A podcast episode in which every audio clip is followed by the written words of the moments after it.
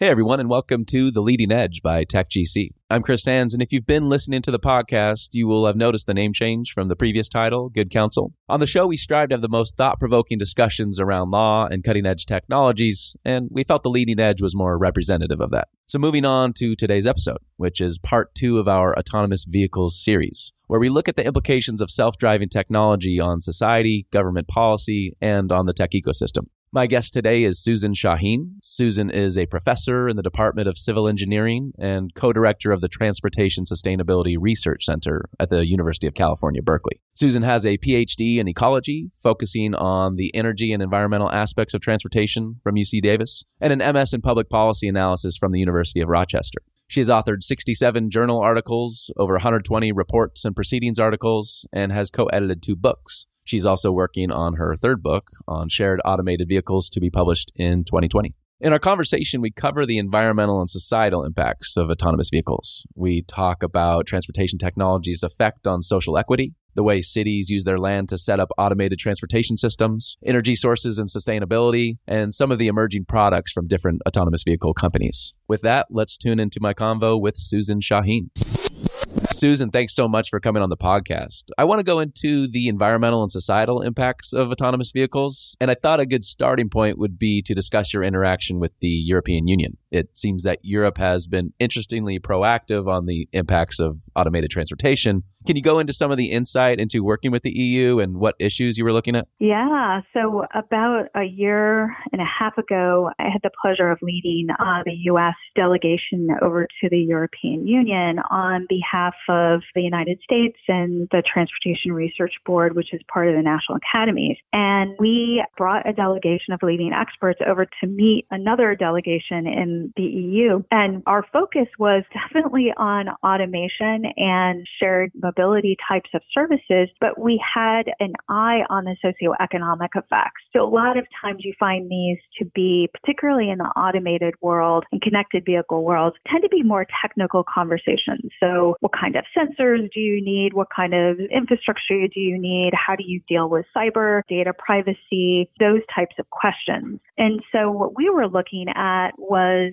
everything from how these technologies will affect people and how they travel, how it will affect social equity, transportation equity. We looked at how it will affect policymakers and other stakeholders like companies and nonprofit businesses. And we also focused on goods movement. So we took a very broad lens in looking at these questions, but found that between the EU and the US, we had many similar types of concerns and considerations that could influence our research directions and roadmaps, but we also deviated a bit in some areas. For example, concerns about data privacy tended to be quite a bit more pronounced and elevated, and concerns about these modes cannibalizing public transit a bit more elevated in Europe, perhaps because they have a larger market share there. But what we found was that there was just so much concern about how these services could affect people. Could they cause people to not have the same level of safety when traveling? So, for example, people who make more money or have more money to spend on transportation, would they be able to purchase their way into a safer automated vehicle? If it's public or private, say, then somebody who is from a lower income group. And might some individuals from lower income groups, even students, for example, be more willing to share access to their private travel data in order to get lower prices? And so how could those effects ultimately change our societal goals, which are really now quite focused on trying to assure that all travelers are treated much more equally than they have been in the past, to close those digital and income divides? And could automation lead to even more biases than we currently have? Could these devices that are built around the notion of machine learning or artificial intelligence build in racial or social biases towards people of different ethnic groups, towards women, for example? So would they be learning our biases and embedding them inside the types of decisions those vehicles make in terms of providing access, mobility, and overall services. So the discrimination piece is definitely something that most wouldn't think about when looking at autonomous vehicles. But we are seeing more and more that with automated systems, bias does become a huge issue. You know, Facebook was recently sued by the Department of Housing and Urban Development because their housing ads, driven by algorithms, were excluding low-income and minority groups. Though with transportation, as of now, the innovation from companies like Uber and Lyft seem to have done amazing things for consumers, and especially those of low-income, disability, people who are previously not plugged into an efficient and affordable mobility system. Do you agree with that inclusionary effect? And separately, how do you see the environmental effects coming from the new waves of transportation? Yeah, I will say that the income and the digital divide is still present, right? We really do need to do more to close those gaps for people who are not as comfortable with technology or might not have a credit card because you need those to use those types of services, or people who don't have the cellular plans to support the data package is needed to use those services. So lots to be done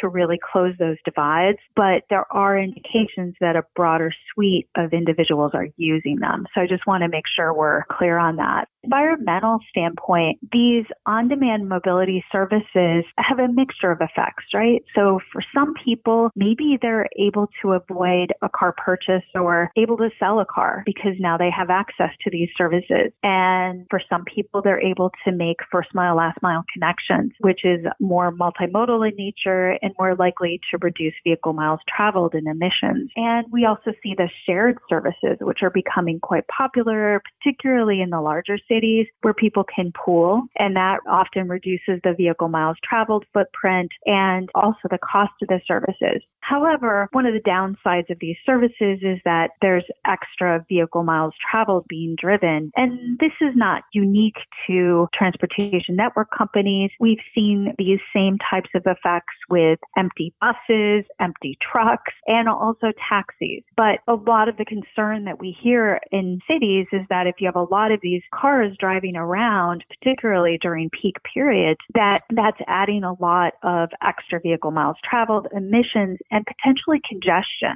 So those are things that we really need to keep our eye on overall. So the picture from an environmental standpoint, I think, is mixed, and the jury's still out as these services continue to evolve. And to continue on the environment, I think it's worth talking about energy more broadly. We hear a lot about the electrification of vehicles, but there is rarely mention about what energy is used to power that electrification, which from what I can tell is largely powered by fossil fuels. So how are we thinking about the energy sources as we move forward? It seems clear that in order to fuel this new system sustainably, we need highly powerful but clean energy. And in that respect, nuclear energy seems to be the top contender, yet isn't really talked about. Right. Well, there's a lot of discussion about those power sources and how clean are those power sources. And the state of California has a very clean grid relative to other locations, for example, the city of Chicago, which has a less clean grid. So California is looking more and more towards policies that reinforce the notion of carbon net neutrality, which means that we really do have to think holistically from a life cycle standpoint about the power sources for electrification or hydrogen itself. And so it gets more complicated when you try to get to net neutrality. How are you going to get there? Are you going to generate power from the sun? Are you going to generate it from wind power? Are there other more renewable sources of energy that we should be looking at as opposed to looking at the use of fossil fuel-based strategies? And nuclear is one that has regained some degree of popularity. I will tell you, I did a lot of work in my early days of my career regarding nuclear waste management. And it's a tricky topic, right? Is how do we best store nuclear power rods, for example, and ensure safety when they have a very long half-life? So while the notion of nuclear is definitely coming back into the dialogue, I think we need to have a holistic discussion about how we're going to manage and store that waste overall. What options do we have when we look to the future? And speaking of the future, there seems to be a good opportunity for people to think deeply about what kind of world do we want to live in with the advent of automated and electrified transportation. Do we want car ownership to remain a high virtue, or should car ownership have much less significance because there are simply simply better options out there. You know, I recently acquired an electric skateboard where I basically get around everywhere. And it's amazing how when I get behind the wheel of a car now, it feels so isolating in comparison. My personal view is that a society where people are more mobile, yet more interactive in their environment and community would be a much more vibrant culture. Is that realistic? What are your views on that? Yeah, well, when you look at, say, European cities, for example, in the Netherlands, that really made the conscious choice to move away from an auto-dominated reality and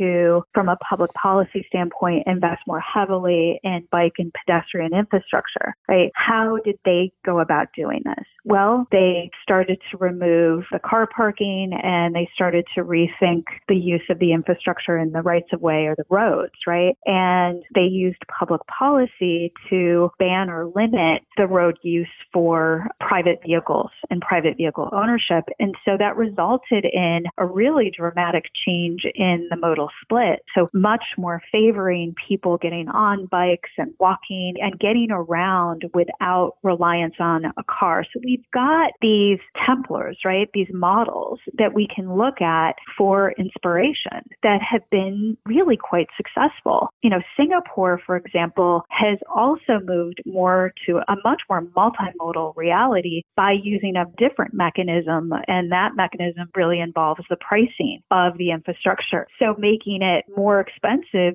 to use a private vehicle and banning it in certain locations and cities. And that results in a lot more people having a demand for a multimodal transit-based lifestyle and a lot more money available to put into the public transportation infrastructure. So perhaps when we think about the U.S., particularly these denser urban areas or areas where we want to densify them, thinking about the use of that infrastructure, do we want it all dedicated to car parking and car use? Do we want to replace that with more dedicated infrastructure for walking, cycling, and scooters and get rid of some of that parking infrastructure and densify? And do we want to start considering the role of pricing and pricing access to the curb and to the road itself to start to prepare ourselves for that future we want to live in that is more connected, automated, and electrified? And so to close, can you provide some insight into the automated vehicle companies out there and what approaches they're using to enhance transportation and mobility? Well, I think the autonomous vehicle companies, right, they come in different shapes and sizes and philosophies, and that includes the automakers themselves.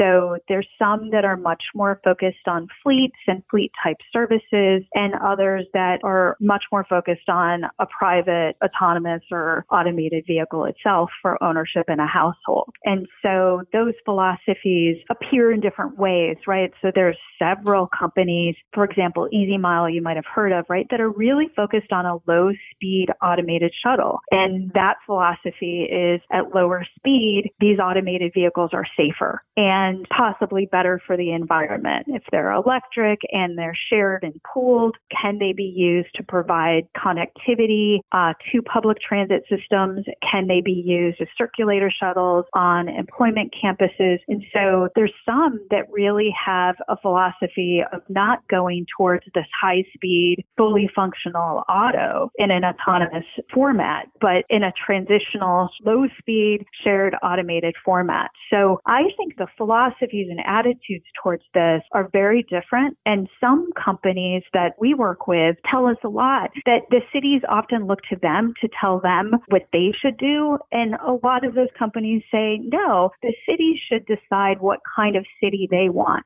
The citizens themselves, the people who travel and work there and live there, what kind of world do they want? And then tell us how to design the vehicle itself to meet those needs.